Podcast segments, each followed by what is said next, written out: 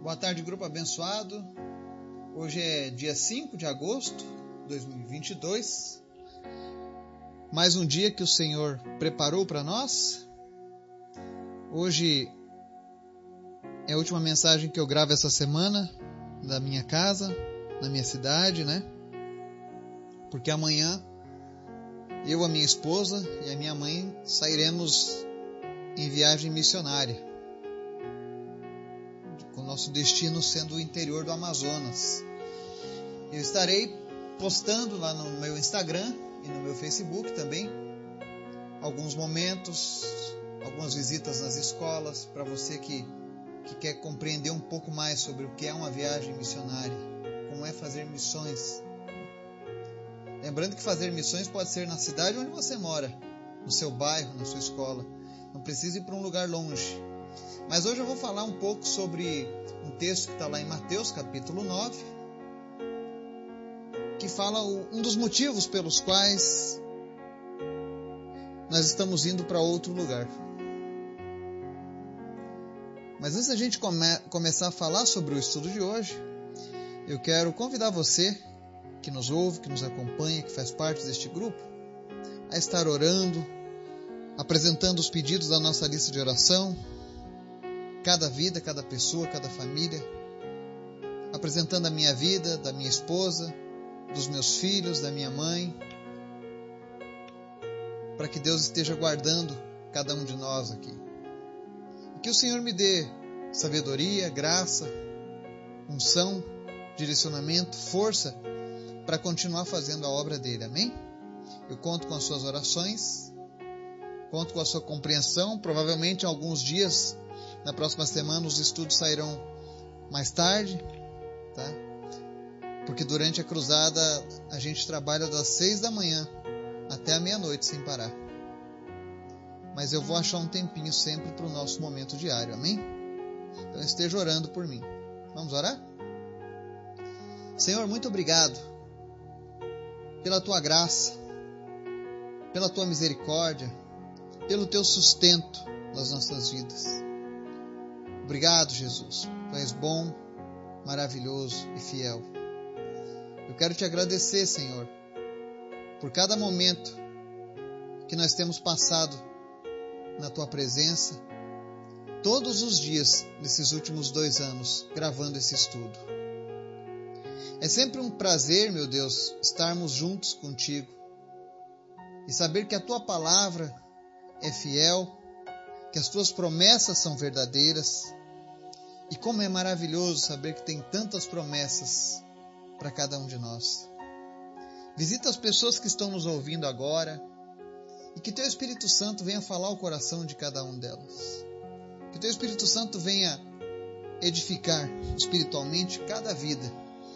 Que o Senhor venha suprir as nossas necessidades. É o que nós te pedimos em nome de Jesus. Visita também, Senhor, aqueles que estão enfermos, Visita as pessoas da nossa lista de oração e vai curando, Deus, cada uma delas. Aqueles que precisam de um emprego, que o Senhor esteja abrindo portas nesse momento.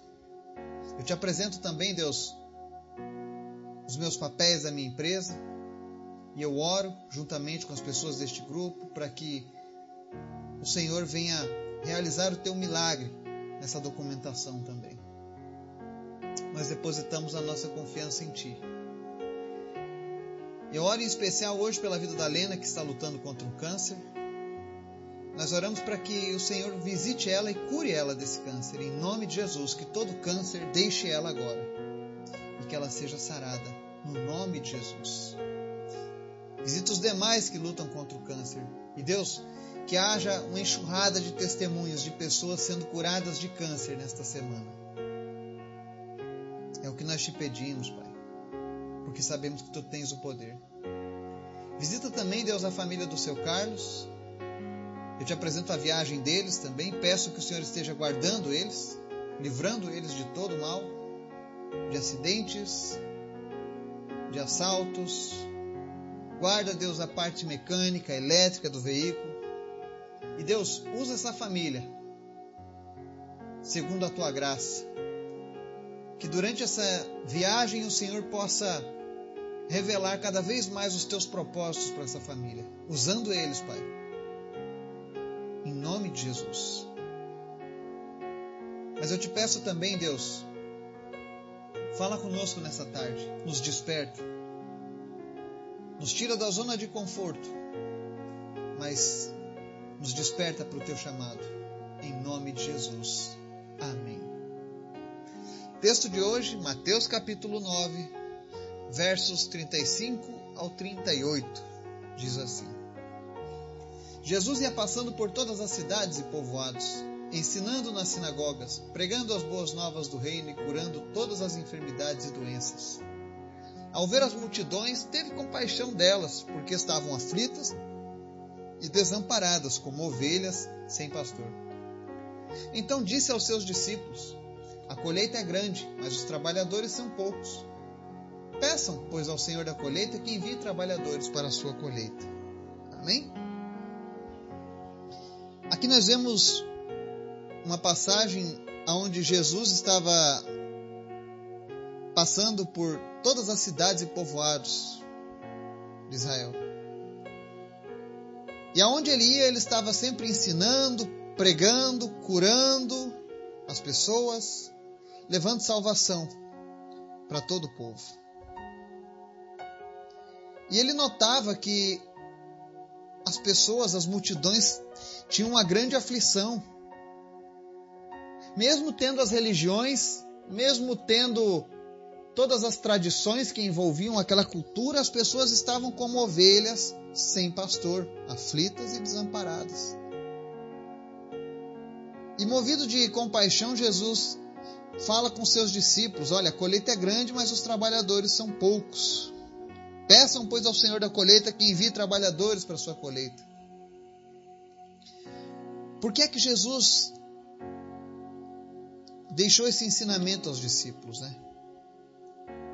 Porque ele viu que a necessidade humana era muito grande.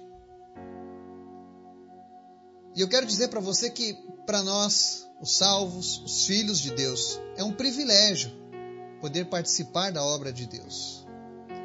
Note que se fosse algo que pudesse ser feito pelos anjos, o próprio Jesus teria dito: Olha, eu vejo essa multidão precisando de compaixão, então enviarei os anjos agora para ministrarem a cada uma dessas pessoas, porque são muitas pessoas e então os anjos vão ajudar essas pessoas.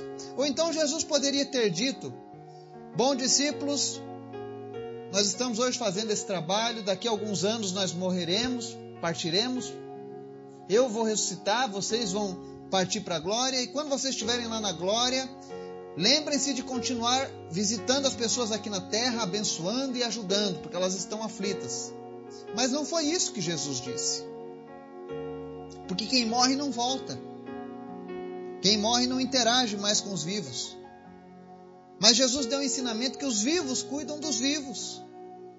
E para fazer a obra do Senhor é necessário que exista uma pessoa disposta a ser usada por Deus. E é por isso que Jesus fala: a colheita é grande, mas os trabalhadores são poucos. Eu, por exemplo, eu estou indo para o Amazonas. Eu sou do Rio Grande do Sul, moro na Bahia, mas estou indo para o estado do Amazonas.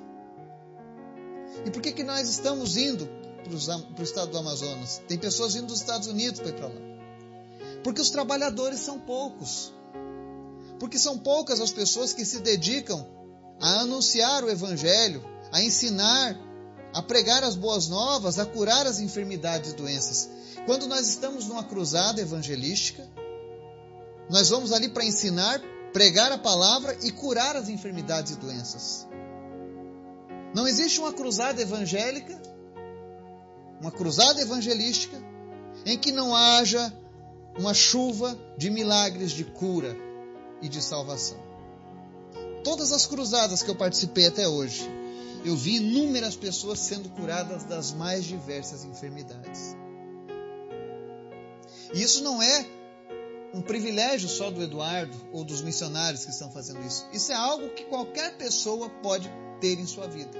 Você que está nos ouvindo, às vezes você fica esperando de Deus um sinal, um comando para você viver uma, viver uma experiência sobrenatural, algo diferente, eu quero dizer para você: os trabalhadores são poucos. Peça para o Senhor te enviar, fala: Senhor, me envia, eis-me aqui. Desde a minha conversão com a minha esposa, nós sempre fizemos uma oração. Eu e ela sempre estivemos diante de Deus e falamos: Senhor, envia-nos a nós para onde quer que seja necessário. Eu sempre me coloquei à disposição de Deus, porque eu entendi que aquilo que eu recebi tem uma grande multidão ainda, mundo afora, que ainda não recebeu. Aí talvez você diga: ah, mas existem igrejas em todos esses lugares, existem evangélicos, existem católicos, existem cristãos de todo tipo precisa ensinar a palavra, pregar a boa nova.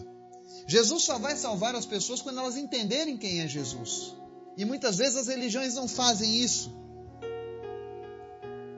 Mas a palavra de Deus ensina quem é Jesus. A palavra de Deus mostra para as pessoas, inspira as pessoas a receberem as curas, os milagres e a salvação.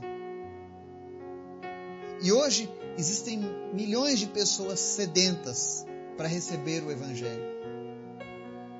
Você, às vezes, ao passar pela rua, você não nota, mas as pessoas estão desejosas de conhecer mais de Deus. Elas não querem religião, elas querem Deus, elas querem Jesus. Mas a maioria não sabe como chegar até Jesus. Elas não sabem de fato quem é o Jesus da Bíblia.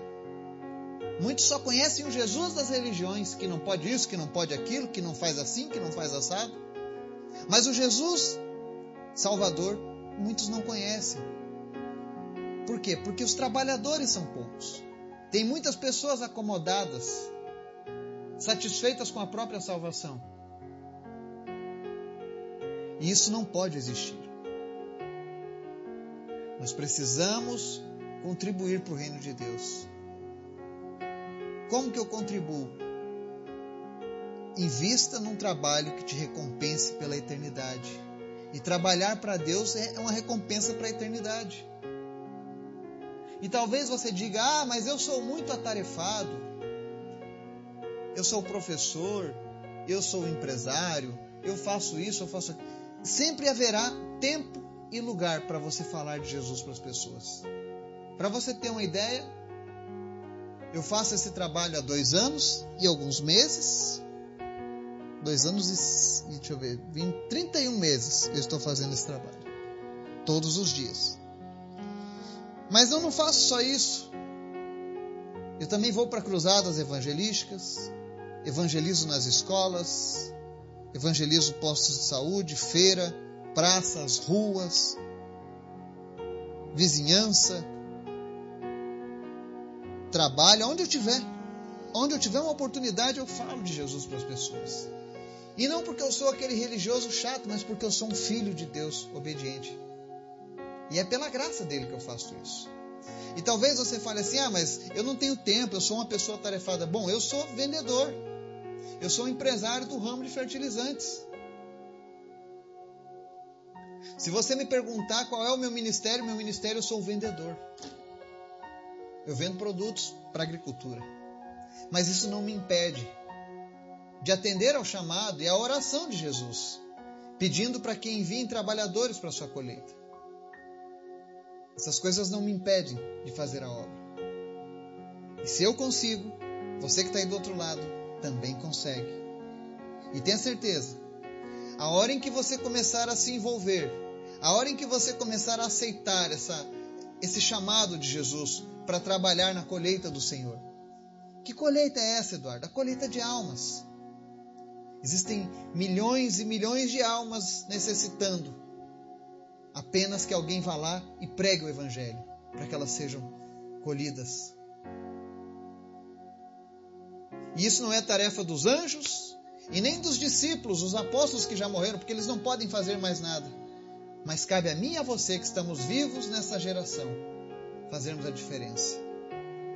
Eu estou deixando os meus filhos Estou deixando o meu trabalho por mais de uma semana para dedicar esse tempo exclusivamente aos perdidos que aguardam trabalhadores para realizar essa colheita. E faço isso com muito, muita alegria no meu coração.